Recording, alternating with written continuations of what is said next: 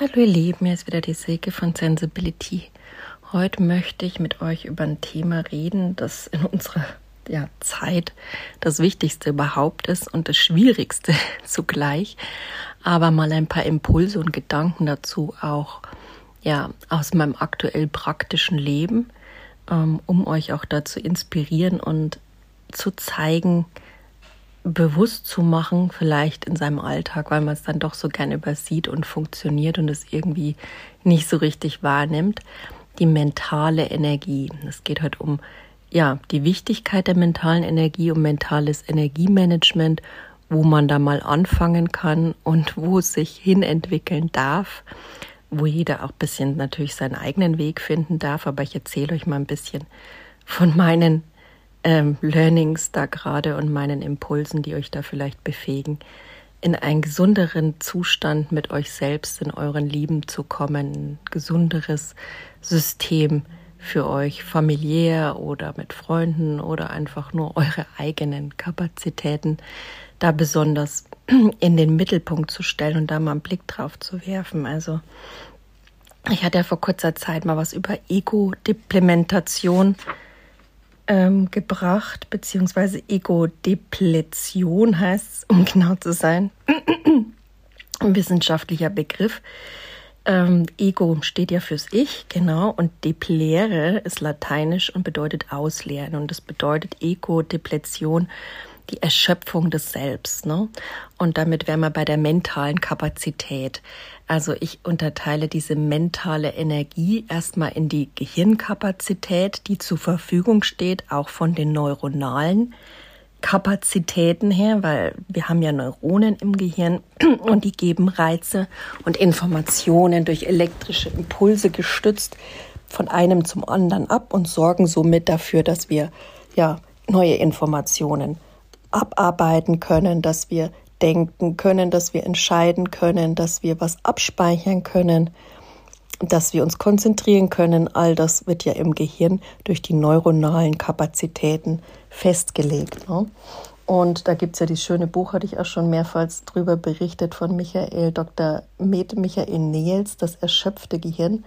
Da geht es ja genau um das, dass man eben sagt, das Frontalhirn, das sich genau mit diesen Prozessen beschäftigt, also mit rationaler Intelligenz, emotionaler Intelligenz und sozialer Intelligenz, also mit allem, was exekutive Funktionen wie Planen, Entscheiden, Willensstärke, Aufmerksamkeit, Selbstkontrolle, ähm, Motivation, mit all diesen Fähigkeiten sich auseinandersetzt, Analyse, Problemlösungen, ne, all das, das ist der neuere Teil des Gehirns, der hat sich erst in den, keine Ahnung, zuletzt entwickelt in der Gehirnentwicklung. oh, sorry, Frosch im Hals. Und der ist eigentlich heutzutage sehr gefordert, einfach durch unsere Lebensart, ja, immer über diese Grenzen zu gehen, über die eigenen Bedürfnisse hinaus, auch nicht zu wissen, wo die eigenen Bedürfnisse und Grenzen liegen. Und das bringt uns und unser Gehirn schon immer an eine Kapazitätsgrenze. Und wenn wir an dieser Kapazitätsgrenze sind, dann ist es einfach ganz, ganz natürlich, dass wir neuronal erschöpft sind. Ja? Und das äußert sich dann keine Ahnung, in unerwünschtem Sozialverhalten, beziehungsweise dass man dann eben übertrieben, unerwünscht ist jetzt auch falsch ausgedrückt, aber dass man dann übertrieben, auch nicht übertrieben möchte ich jetzt auch nicht so sagen, dass man mehr als man es von sich selbst gewohnt ist oder vielleicht auch so der normale Schnitt ist, wobei ich immer normal nicht gern mag, weil was ist schon normal, ja. Aber man ist dann vielleicht sensitiver, man ist auch schnell überreizter, man reagiert nicht mehr so, wie man reagieren würde, wenn man in seiner eigenen Kraft ist, in seiner eigenen Mitte quasi ähm, noch genug neurologische, biologische Kapazitäten im Gehirn hat, ja, dann reagiert man schon eher mal schneller gestresst, aggressiv oder eben ähm, zieht sich zurück und ähm, depressiv, so auf sich gerichtetes Leiden ähm, nimm da was persönlich und solche Geschichten. Das ist alles was, was mit neuronaler Überforderung, Erschöpfung des Frontalhirns zu tun hat. Ähm, und ja, darunter ist, glaube ich, das ist gerade so ein Fakt äh, unserer Zeit, darunter leiden wir, die meisten von uns, mehr oder weniger intensiv. Und ähm, nach Intensität, ja, kann es dann für den einen oder anderen sehr, sehr schwer leben, sich überhaupt noch zu irgendwas zu motivieren oder ja, einfach auf die Gehirnfähigkeiten, Lernen, Denken, ähm, auf das Ganze noch richtig zugreifen zu können, zum Beispiel aufs Gedächtnis. Also ich merke das zum Beispiel auch sehr klassisch dann in der Depression. Also es ist eben auch, hängt dann auch damit zusammen, wenn man keine neuronalen Kapazitäten mehr hat, wenn die mentale Energie eben erschöpft ist, dann kann es halt zu sowas wie Burnout, Erschöpfung kommen, Erschöpfung des Selbst, Depression, zu anderen psychischen Störungen weil das ja alles vom Gehirn aus geleitet wird. Also wir hat ja schon mal auch gesagt, dass das Gehirn eben kein Schmerzempfinden hat, sondern das Gehirn drückt seine Überlastung und seinen Schmerz übersetzt eben so aus, dass es entweder Körpersymptome triggert, ja, oder halt eben in die Erschöpfung geht und Krankheitssysteme initiiert, sagen wir es mal so, wie zum Beispiel Konzentrationsdefizite, Gedächtnisstörungen, auch so die, die Selbstwert und diese Selbstbildwahrnehmung, die mit den Depressionen stark zusammenhängen, Stimmungsschwankungen, dass es sowas halt dann auslöst und ähm, ja, einfach ähm, nicht mehr so einfach handhabbar und steuerbar ist und man dann schon selbst an seine Grenzen kommt und äh, sich da auch Unterstützung suchen muss, um da auch wieder rauszukommen. Ne? Das Gute ist ja, es ist therapierbar und es ist behandelbar, aber man braucht da meistens eben auch eine gewisse Unterstützung dabei. Und deswegen die mentalen Kapazitäten da im Blick zu haben und die mentale Energie, also was neurologisch mit dem Gehirn zu tun hat. Und der zweite Bestandteil, auf die wir achten müssen, wenn wir unsere Lebensenergie, unsere mentale Energie auch ja, aufrechterhalten wollen, da gehört für mich auch mit darunter ähm, das Nervensystem. Ja. Das Nervensystem wirkt ja auch auf unser Gehirn ein und wirkt auf unsere gesamte Lebenskraft. Also es ist ja am Hirnstamm hinten zum Beispiel der Vagusnerv setzt da ein und der verbindet ja quasi das Gehirn mit allen Körperorganen. Da sind ja so ziemlich alle angeschlossen, wie der Darm und so weiter. Und die übermitteln dann, die Organe übermitteln Informationen, wie der Gesundheitsstand gerade in dem jeweiligen Organ ist, hinauf ins Gehirn. Und das Gehirn übermittelt Informationen auch wieder zurück. Das ist also so ein schöner Austausch, eine Kommunikation, wie man so will, hat man auch schon herausgefunden, nicht nur One-Way, nicht nur vom Gehirn runter, sondern auch von den Organen nach oben in beide Richtungen. Und ähm, ja, manchmal hat man ja eher ein Körpergefühl und daraus wird dann eine Emotion im Gehirn. So kann es in die eine Richtung gehen, es kann aber auch von dieser Emotion im Gehirn, die zuerst da ist, zu einem Körpersymptom und einem Körpergefühl werden.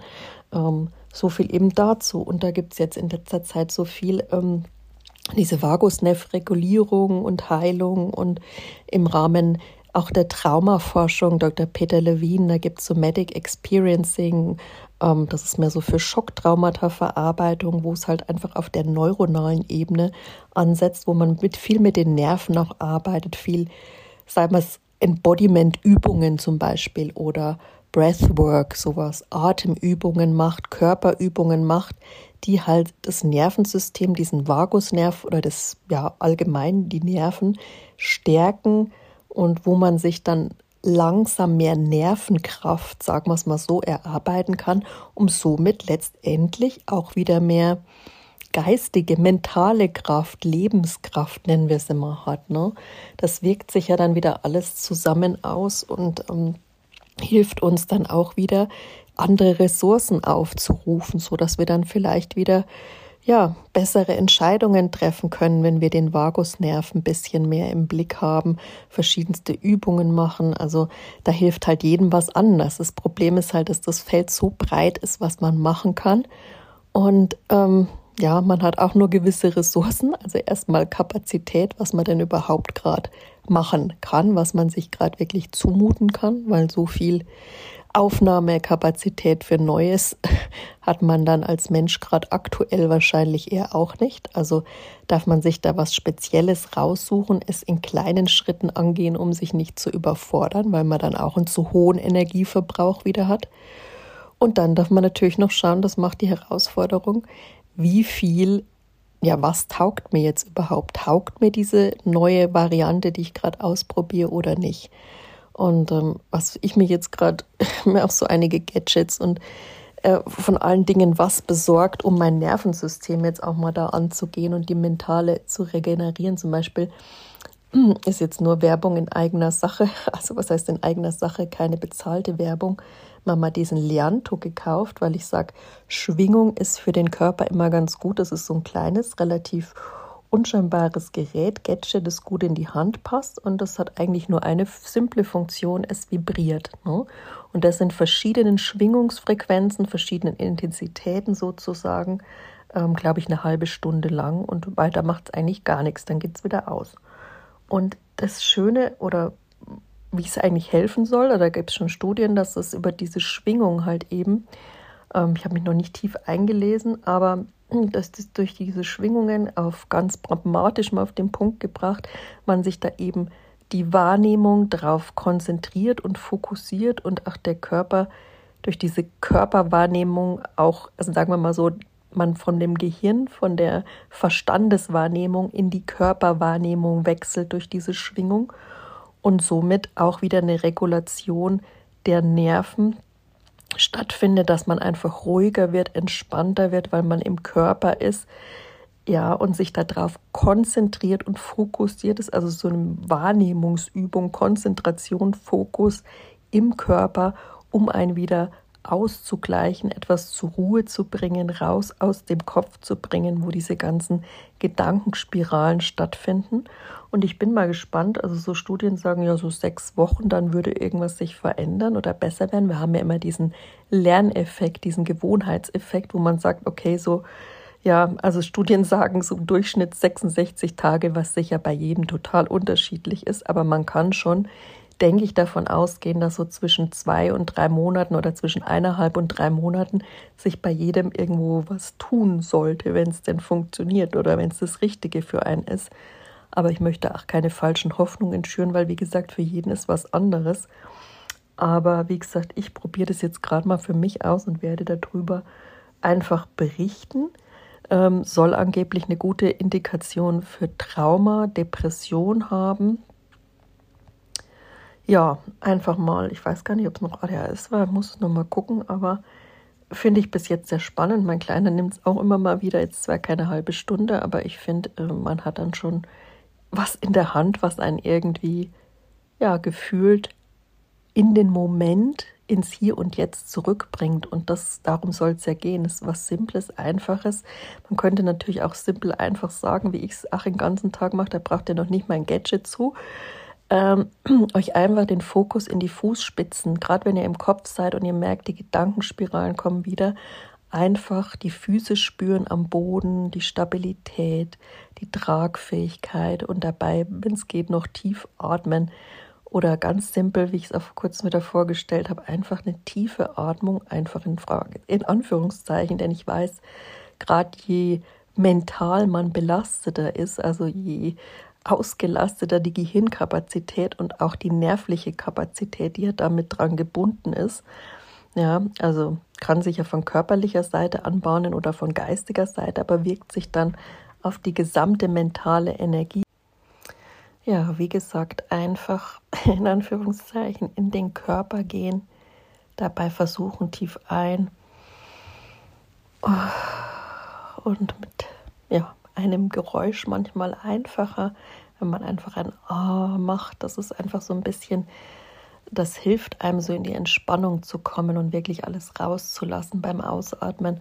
Und das allein ist schon meistens so eine Entlastung für das Nervensystem, für den Sympathikus. Also es gibt ja auch so die Polyvagaltheorie von Stephen Porges, hatte ich auch mal kurz erwähnt in dem letzten Post. Da geht es ja auch darum, dass es einfach ähm, drei Spannungs- und Entspannungssysteme gibt des Nervensystems, des autonomen Nervensystems auch, die man nicht willentlich beeinflussen kann, die aber auch sehr individuell gestaltet sind, vor allen Dingen im Bereich des Sympathikus. Also wenn es irgendwie um Anspannung geht, dass man jetzt rennen will oder dass man irgendwas motorisch ähm, auch getriggert wird wie Stress, dann kommt ja eher so der Sympathikus, hat man zumindest bislang immer gedacht, zum Tragen.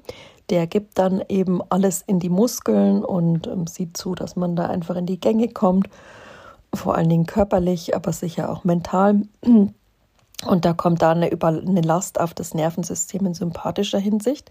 Dann hat man aber auch äh, vor allen Dingen die Porges-Theorie, die Polyvagal-Theorie herausgefunden, dass es eben dann auch in Richtung Überlastung oder Last auf dem ähm, parasympathischen Nervensystem gibt, indem man einfach der Parasympathikus, der ist ja eigentlich von der ursprünglichen Denke eher so gewesen, dass man gesagt hat, der ist ja nur für die Entspannung und die Ruhe und diese Regulation zuständig.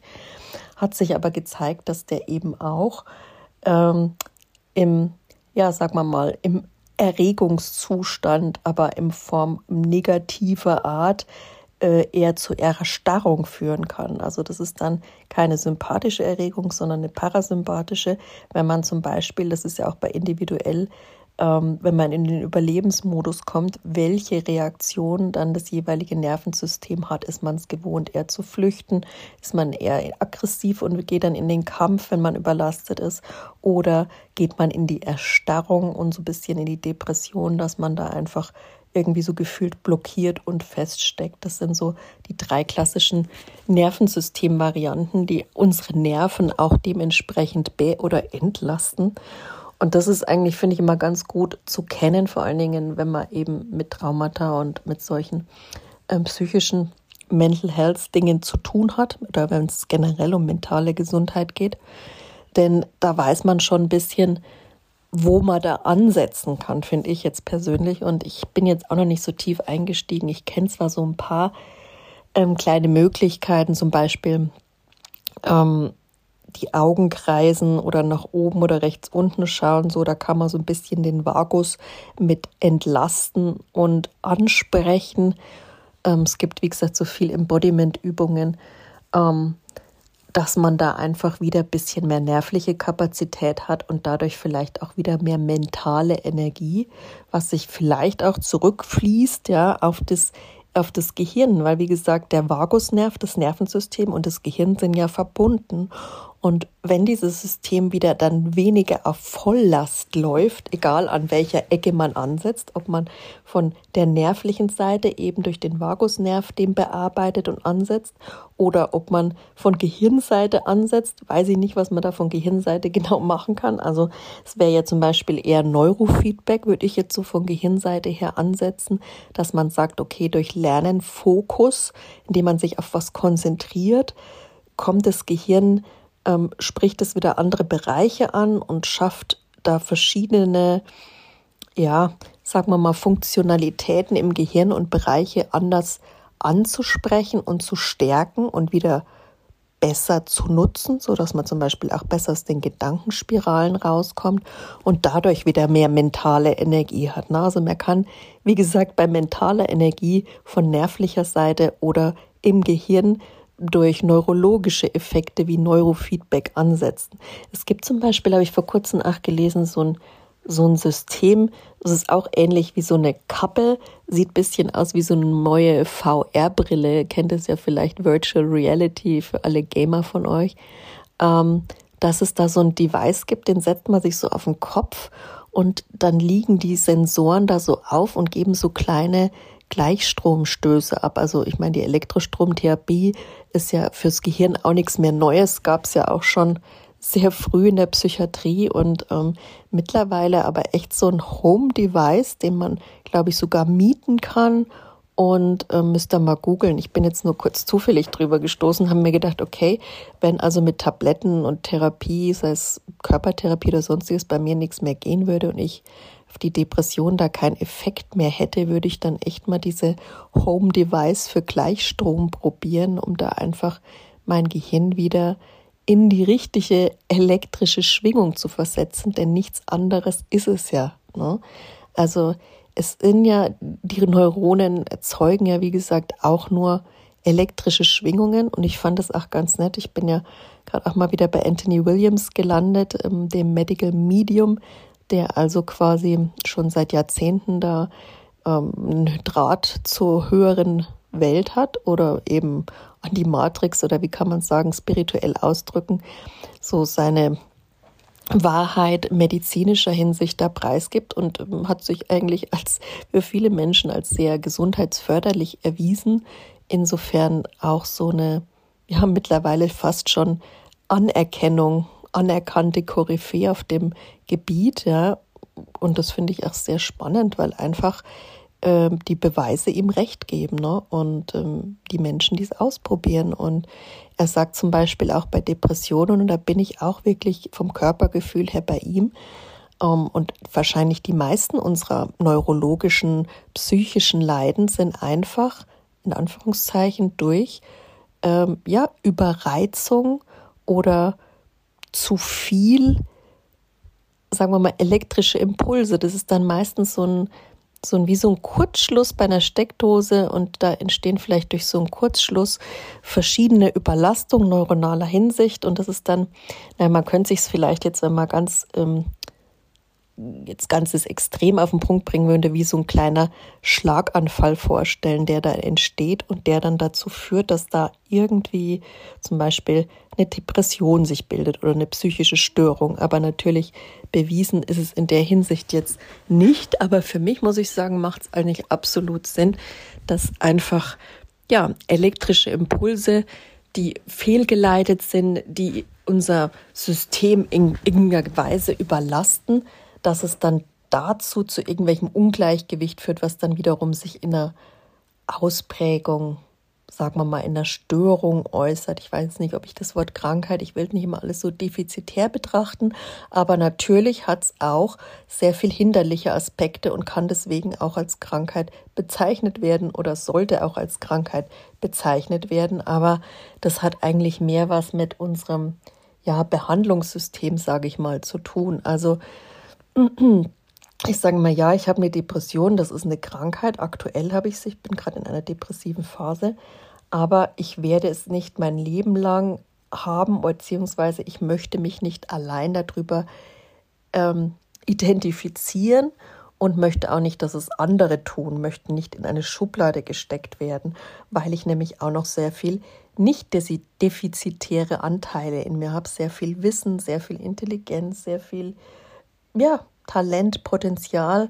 Und deswegen, wenn man dann sagt, ah ja, man hat Depressionen, dann wird man ja gleich eigentlich in die Schublade rein und ist dann da drin und kommt dann nicht mehr auf andere Seite gesehen. Und das ist so ein bisschen das, womit ich auch bei Sensibility eben ansetzen will, dass man da die Menschen nicht für verrückt hält und nicht in so einer einseitige Schiene beurteilt, verurteilt, bewertet, sondern sie als Mensch wahrnimmt mit all ihren Fähigkeiten und Stärken und dass es vor allen Dingen jeden treffen kann. Es kann jeden treffen und die mentale Energie, wenn wir jetzt wieder dabei sind, egal ob es jetzt eben vom Gehirn aus, ob unser Frontalhirn ähm, heutzutage schon so überlastet ist von all den, den Sachen, die unsere Aufmerksamkeit braucht. Ja? Also wenn das Frontalhirn für alles, was Aufmerksamkeit triggert und Aufmerksamkeit bindet, verantwortlich ist, dann ist ja kein Wunder, dass von jedem heutzutage der Frontalhirn Akku auf natürliche Art und Weise schon sehr gefordert ist und wir da schon alles sehr in unserer Grenzen sind, ja.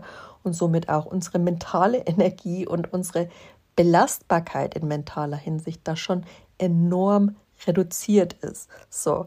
Und dann kommen vielleicht noch mal Krankheiten chronischer Natur oder Normvarianten wie die der Neurodiversität. Man ist sehr sensibel, man, man hat ja, kann alles auf dem Spektrum sein. Ne? Man hat eine tiefere Wahrnehmung, ähm, eine sehr intensive Wahrnehmung oder eine sehr umfassende Wahrnehmung, eine Schmerzwahrnehmung, eine Geruchswahrnehmung, ähm, eine Gefühlswahrnehmung.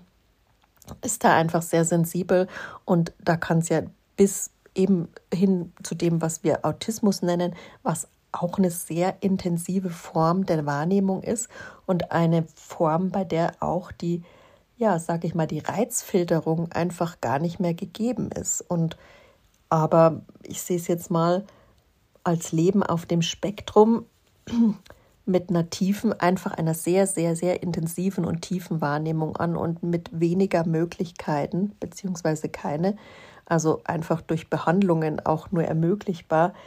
Ähm, oder ja, es ist vielleicht auch für jeden anders, das weiß heutzutage noch keiner genau, aber da möchte ich eben auch keine Schlüsse zulassen, dass das wieder jemand zur Diskriminierung behandeln, äh, heranziehen würde und sagen könnte, ja, der strengt sich nur nicht an und der hat halt Autismus, aber kriegt selber nicht gebacken, müsste sich einfach nur selber mehr challengen. Das glaube ich nicht, dass das so funktioniert. Wie gesagt, jedes Nervensystem ist an einem komplett anderen Punkt. Ja? Man wird schon jeder geboren mit einem unterschiedlichen Nervensystem.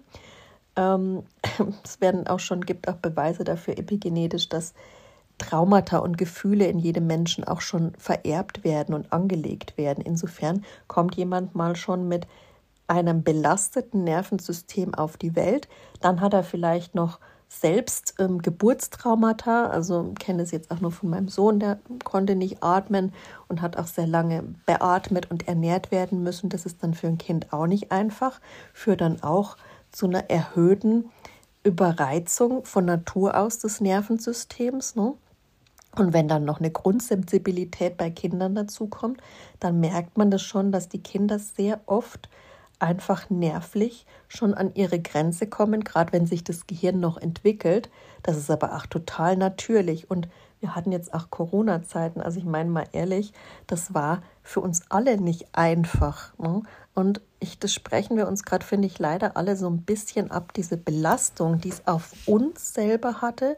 Schon allein, dass wir uns mit niemand treffen konnten, mit niemand austauschen und auch schauen mussten, boah, hoffentlich werden wir nicht krank. Was bedeutet das für uns, die Ängste? Was bedeutet das für uns, wenn wir krank sind? Wie komme ich durch diese Krankheit? Müssen wir hoffentlich nicht ins Krankenhaus? Überleben wir diese Pandemie?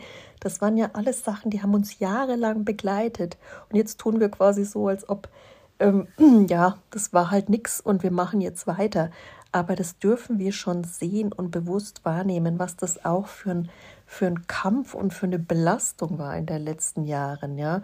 Für uns und unser Nervensystem und sicher auch eben für unsere Gehirnkapazität, auch für unser Frontalhirn, das da permanent überfordert war, weil es plant ja und organisiert und löst Probleme und mit dieser absoluten Planungsunsicherheit, die es auch durch Corona hatte und ja, mit zunehmender Unsicherheit, was weiß ich, Kriege, alles Mögliche, kann unser Hirn auch nicht mehr planen und es belastet unser Hirn, unsere Neurologie, unsere Biologie von Natur aus. Ne?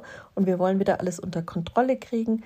Und das ist einfach schon so eine Leiden, das in uns drin ist. Und deswegen ist es für mich überhaupt kein Wunder, dass gerade alle Menschen irgendwie ja krank sind, auch, auch mental krank sind und unter der mentalen Erschöpfung, mentalen Schwäche leiden. Und ich muss sagen, wir haben dreimal Corona gehabt. Ich glaube zwei oder dreimal, ich bin mir jetzt nicht sicher. Und mittlerweile, ich meine, testet man sich ja auch nicht mehr, kriegt es auch gar nicht mehr so mit, wie verbreitet es gerade noch ist. Ne? Und diese ganzen Viren, die haben schon was mit dem Nervensystem gemacht. Es ist bis jetzt nur ansatzweise bewiesen, sagen wir mal so. Aber ähm, dass einfach manche Themen wie Gedächtnis und Konzentration für uns alle sowieso schwerer geworden sind. Also ich glaube, das wird keiner abstreiten und auch so die Erschöpfung generell im, im nervlichen Bereich, also sei es jetzt wieder über den Vagusnerv oder eben wirklich auch im, im Hirn neurologisch einfach der Stress ähm, mehr geworden ist, das kann auch keiner bestreiten. Und deswegen ist es umso wichtiger, uns da gerade zu schützen und zu regulieren. Und ich muss sagen, bei uns war es mit Corona noch ein Ticken schlimmer. Also wie gesagt, wir waren ja betroffen ähm, durch diesen Impfschaden, den wir immer noch irgendwie dran sind, den attestiert zu kriegen für meinen Mann. Aber wie gesagt, jetzt ist er wieder im normalen Arbeitsleben angekommen und hat aber dennoch immer eine andere Belastung der Nerven. Das merkt man schon auch. Und klar, und uns ist es auch so. Also ich mit meiner Depression habe auch eine andere Nervenlast und mein Kind mit seiner Hochsensibilität und ich bin ja auch hochsensibel, ähm, neurodivers und ähm, damit umzugehen und sich den aktuellen Herausforderungen noch zu arrangieren, das ist und mit dem, was jetzt in den letzten Jahren war, da dürfen wir alle mal wirklich wir sind alle belastet und ob wir es jetzt bewusst wahrnehmen wollen oder nicht, ähm, es ist gerade eine schwierige Situation, in der wir auf unsere mentale Energie und Kraft einfach noch enormer schauen müssen. Und wir wollten jetzt eigentlich auch gern mal in Urlaub, aber wir wissen zum Beispiel, dass wir sowas wie Fliegen ist für mich in der Phase sowieso Stress pur. Ja, also ich habe ein bisschen dann noch Flugangst und da kriege ich das nervlich einfach auch gar nicht ohne heftige Medikamente und würde mich auch nicht entspannen, dann wenn ich vor Ort wäre und müsste dann wieder heimfliegen. Da sitze ich dann zwei Wochen auf heißen Kohlen. Also sowas geht für uns gerade nicht. Und da sage ich, es ist halt auch mal so, ne? Geht nicht jedes nervlich vom Nervensystem für jeden. Und man sollte sich auch nicht alles zumuten, denn wenn man alles da reinpackt dann in so einen Urlaub, dann wird so ein Urlaub ganz schnell eher zu so einem ja, Katalysator für noch mehr Stress und dann kommst heim und bist noch ähm, nervlich schlechter aufgestellt, als es sowieso schon war. Also was wir uns jetzt mal gesucht haben, war so ein Tag Aufenthalt in den Bergen, in einem Hotel. Das konnten wir jetzt gerade noch so stemmen für uns alle. Wir haben unsere Sachen für einen Tag gepackt, was nicht viel war, mit Kindern doch immer ein bisschen mehr, ja, auch mit neurodiversem Kind, was braucht er, was will er nicht, da hat er seine eigenen Bedürfnisse, jeder von uns hat beim Packen und was er mitnehmen will und das nicht und warum, so seine ganz speziellen Vorstellungen, Bedürfnisse, da wird dann da schon viel diskutiert, das reicht dann schon meistens als Herausforderung. Dann bis noch alles verstaut ist und alle eingepackt sind und die letzten Diskussionen dann noch ja, vollbracht. Das ist dann auch was anderes. Äh, Betroffene kennen es. Und das reicht mir dann persönlich schon. Dann habe ich ähm, noch die ähm, Last, beziehungsweise mache das Ganze dann noch, weil ich es auch ganz gern mache, eben ähm, Autofahren. Da weiß ich aber auch, dass ich da gerade auf mein Nervensystem ganz besonders achten muss und auf meine mentale Energie, denn es gibt Leute, die rasen, Leute, die drängeln, ja, wie gesagt, einfach Leute, ach, die da mal träumen oder die auch gerade mit dem Stress zu sehr belastet sind fürs Autofahren einfach und dann diverse heftige Reaktionen verursachen. Ähm, das kann einem ja selber auch passieren, das ist alles möglich im Verkehr, aber da auch entspannt für mich reinzugehen und zu sagen, nee, wir fahren da jetzt langsam, wir haben Zeit, wir gönnen uns das, wir schauen ein bisschen uns die Berge an und ja, machen, wenn wir wollen, vielleicht auch mal einen Halt und gönnen uns da den Freiraum, nichts zu müssen. Ja, und wenn einer sagt, er hat jetzt keinen Bock, wie der Kleine zum Beispiel auch, er will mal eine Pause machen, dann sagen wir jetzt auch nicht, nö, äh, wir haben jetzt aber keine Zeit oder was, dann wird halt eine Pause gemacht. Ne? Und wenn man dann mal ein Eis essen will, dann essen wir halt auch mal ein Eis und dann kann es wieder weitergehen. Dann wollen wir uns nicht in Schemen pressen lassen oder Forderungen oder ähm, ja, was weiß ich, Sachen auferlegen lassen, die nicht unser sind. Das also soweit äh, kommt es bei uns schon, dass wir sagen, wir achten auf unsere Bedürfnisse und nur auf unsere, egal was andere davon halten. Das ist beim Verreisen, finde ich, immer das Wichtigste beim Verreisen als sensibler, als Neurodivergenter, aber auch als Menschen, die einfach gerade enorm aufgrund von chronischer Krankheiten oder auf, einfach aufgrund der allgemeinen Situation nach Corona mit Leben, mit Stress auf ihre mentalen neurologischen und nervlichen Energiereserven enorm achten müssen.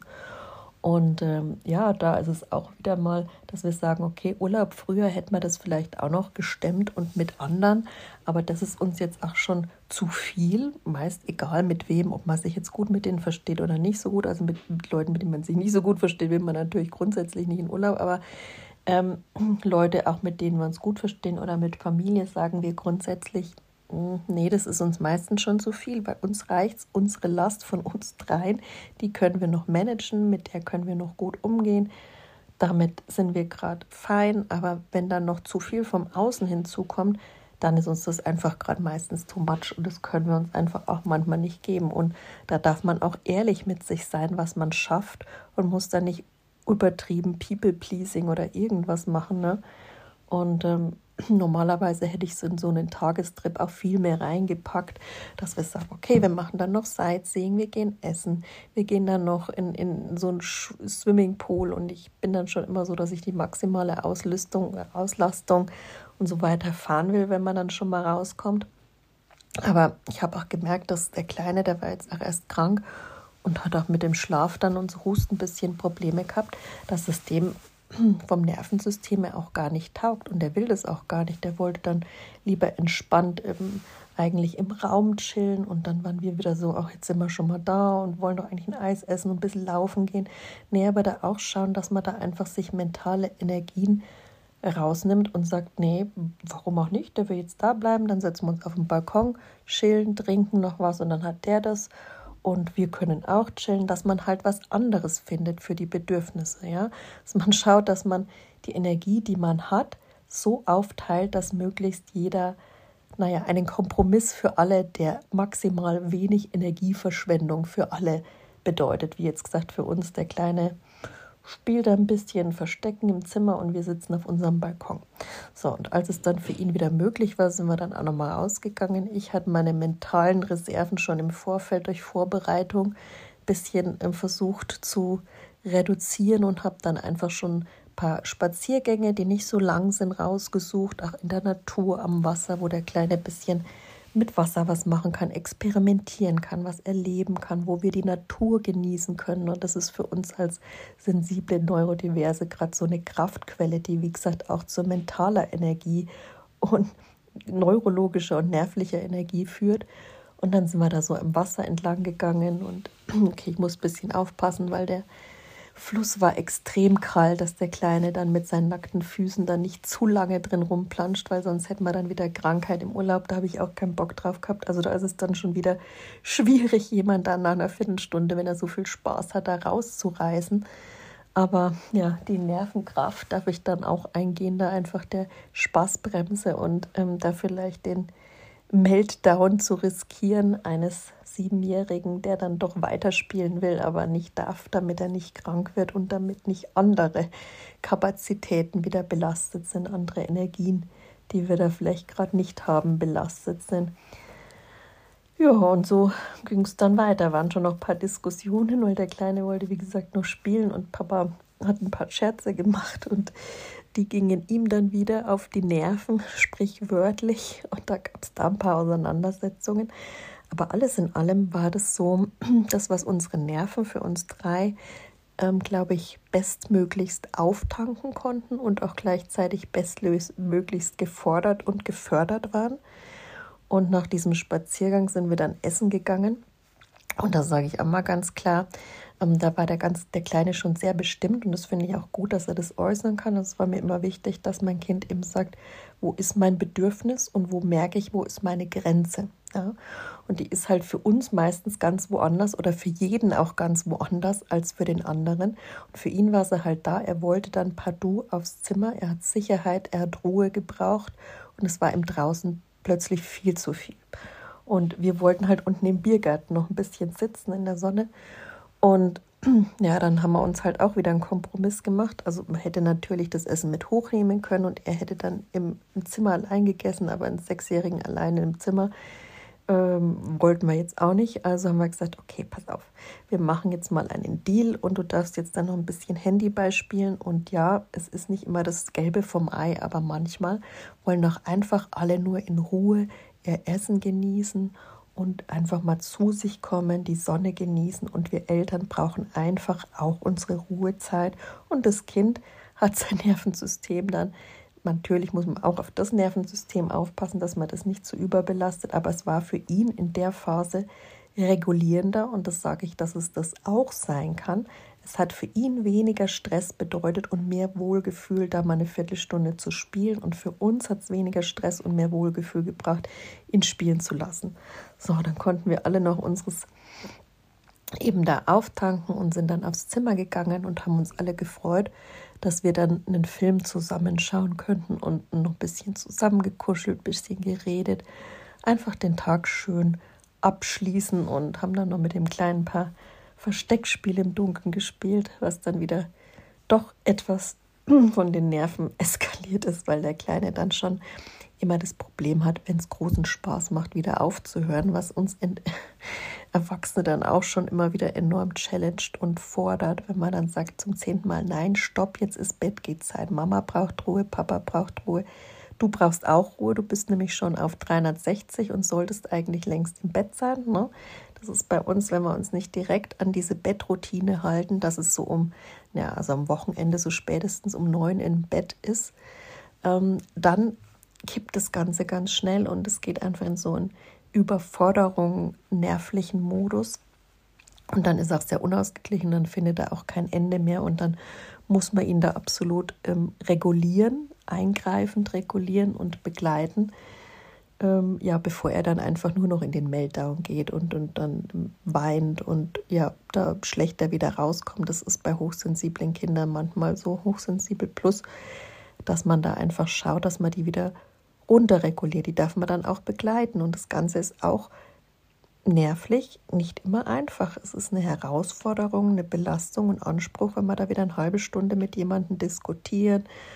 Da wird mal geschrien, da wird mal geweint, da wird aber auch von unserer Seite immer in Arm genommen und versucht zu beruhigen. Ja, aber es ist trotzdem eine ganz schöne Last auch für unser Nervensystem.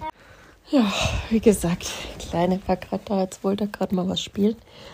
Ähm, ja, das Ganze dann wieder runterzufahren, ach, nervlich ist Zusammenleben mit ja, sensiblen, bedürfnisorientierten, willensstarken, neurodiversen Wesen ähm, und auch mit Wesen, die einfach jetzt auch viel, wie gesagt, von der Pandemie mitgenommen haben und auch schon vielleicht viel im Gepäck haben, Traumata, Vererbung, eigene Krankheiten, was bei uns auch viel ist, ist das System einfach schon in gewisser Weise belastet. Man darf echt ja minütlich schauen, was da noch geht, sehr wohl beim Kind als auch beim Mann als auch bei mir. Ne? Und dann wollten wir ja eigentlich heute noch, also wir waren dann die Nacht eben dort und wollten dann eigentlich noch heute dann noch schwimmen gehen und ähm, es hat sich dann aber gezeigt, dass schon beim Frühstück der Kleine dringend nach Hause wollte. Also er hat Heimweh gehabt und war da auch sehr ungehalten und auch sehr, sehr traurig drüber und dann früher, es wäre ja bei uns, bei unseren Eltern war es halt immer so, ja, also jetzt stell dich nicht so an, jetzt sind wir schon hier, jetzt machen wir auch noch das und machen noch dies und jenes und wir wollen unseren Plan durchziehen und vorher ist keiner zufrieden und die Erwachsenen dann maximal im Ego-Modus. Ähm, das geht für uns jetzt einfach nicht mehr. Wir sagen jetzt einfach auch klar, also wenn das Kind durch ist und nervlich da an seiner Grenze und das merkt man auch, dann gibt es da für uns keine Option mehr. Dann fahren wir heim und dann tun wir unserem Kind viel besser damit, nichts zu tun, daheim zu sein, ähm, als wenn wir da noch irgendwo in der Gegend rumwuseln und dann einen Melter nach dem anderen haben und er sich gezwungen fühlt, er schlechte Gefühle hat und wir uns dann wiederum in der Regulation dauernd befinden, ja, und über unsere nervlichen Grenzen eigentlich wieder gehen.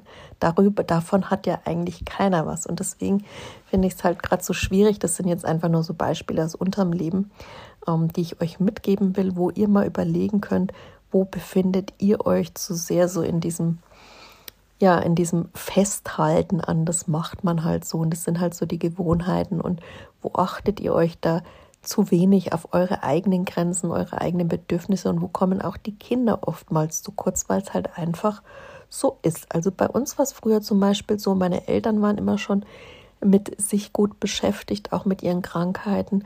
Und dann wollten sie aber klar noch groß in Urlaub. Sie wollten uns ja auch was bieten, was ich einerseits natürlich nett finde, aber andererseits auch sagen muss, also da war einfach keine Kapazität für da. Und dann sind wir noch gereist und dann kamen wir noch dazu mit unserem kindlichen Charme. Und dann war das für mich meistens nur nervliche Last und Stress und Überlastung pur. Und so hat sich das auch jetzt mittlerweile, also jetzt nicht nur die Urlaube, so das Normale im Nervensystem manifestiert ne, und auch neurologisch im Hirn manifestiert, dass es einfach ähm, ja dann doch irgendwann zu Krankheiten führen kann solche Prozesse, wenn man dauernd in so einem Stress- und Überlastungs- und Überforderungsmodus ist.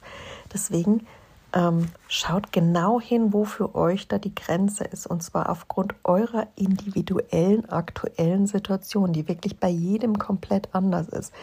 Und kommt mal davon weg zu sagen, ja, nur weil der Nachbar zwei Wochen in Urlaub fährt und die die ganze Welt sehen und uns alle erzählen, wo sie Tolles waren, ja, geht mir auch oft so, dass ich dann anfange zu denken, oh Gott, mein Kind sieht nichts und dieses und jenes und wir können nichts bieten oder wir schaffen das gerade nicht mit unserem Nervenkostüm, aber wir fahren dafür stressfreier und besser und schauen, wie wir wieder in unsere Gesundheit kommen, nachhaltig oder wir belasten uns nicht noch zusätzlich damit. Ich wüsste ja gerne mal, wo wir da noch hinkommen, aber ähm, wir sind einfach schon gut am Anschlag und schauen, dass wir uns wieder mit ja, Behandlungen runterregulieren. Aber das ist einfach das Wichtigste in der Situation, da alle Fünfe auch mal gerade sein zu lassen und es einfach komplett abzusagen, sein zu lassen, kurzfristig umzudisponieren, je nachdem, wie vor allen Dingen das Kind und auch dann ihr ja, ihr seid genauso wichtig, jeder Elternteil ist wichtig, jeder Mensch ist in diesem Familienkonstrukt wichtig, sodass das ausbalanciert wird. Und je mehr sensible und neurodivergente Menschen damit drin hängen, desto schwieriger wird es auch, diese mentale Energie aufrecht zu erhalten. Und deswegen darf man da auch wirklich lernen, wieder ganz genau hinzuschauen. Nicht mehr nur dieses, ach ja, wir haben doch jetzt seit meinem Mann dann gesagt, also eigentlich haben wir ja fast gar nichts gemacht, außer diesem Spazierengehen, Essen gehen, ja, Frühstücken und noch einen Film zusammenschauen. Aber mal ehrlich, vielleicht reicht es auch. Vielleicht, wir haben es einfach nicht mehr geschafft jetzt da noch groß in die Therme drei Stunden zu gehen oder irgendwas. Und ja, schon allein das, das da Sitzen auf dem Balkon hat uns entspannt, hat uns gereicht. Und wer kann bitte bewerten, ob das mit unserem Leben ähm, hätte anders laufen sollen? Also wer ist der Richter und wer ist der Kläger? Also es gibt da keinen. Und ich sage immer, nee, was passt, das passt und was nicht passt, das passt halt nicht. Und insofern will ich euch das nur mal bewusst mitgeben, dass ihr auf eure nervlichen und eure neurologischen Gehirnkapazitäten, wie gesagt, ausgeben vom Frontalhirn. Was habe ich denn überhaupt noch ja, für Entscheidungsplanungs, ähm, mich sozial zu interagieren, für, für, für Kapazitäten übrig aufgrund der ganzen Lage? Also ich muss sagen, auch mit dreimal Corona ist meine Nervenkapazität gerade schon irgendwie angekratzt und das merken sicher einige von euch. Ähm, da darf man sich erstmal wieder regenerieren und, und, sich vielleicht auch eher weniger zumuten. Ne? Und dann auch vom Körperlichen, was die Nerven zurückmelden, es kann genau dasselbe sein. Und deswegen ist manchmal sehr viel weniger, sehr viel mehr. Das soll das Abschiedswort sein. Macht's gut, ihr Lieben.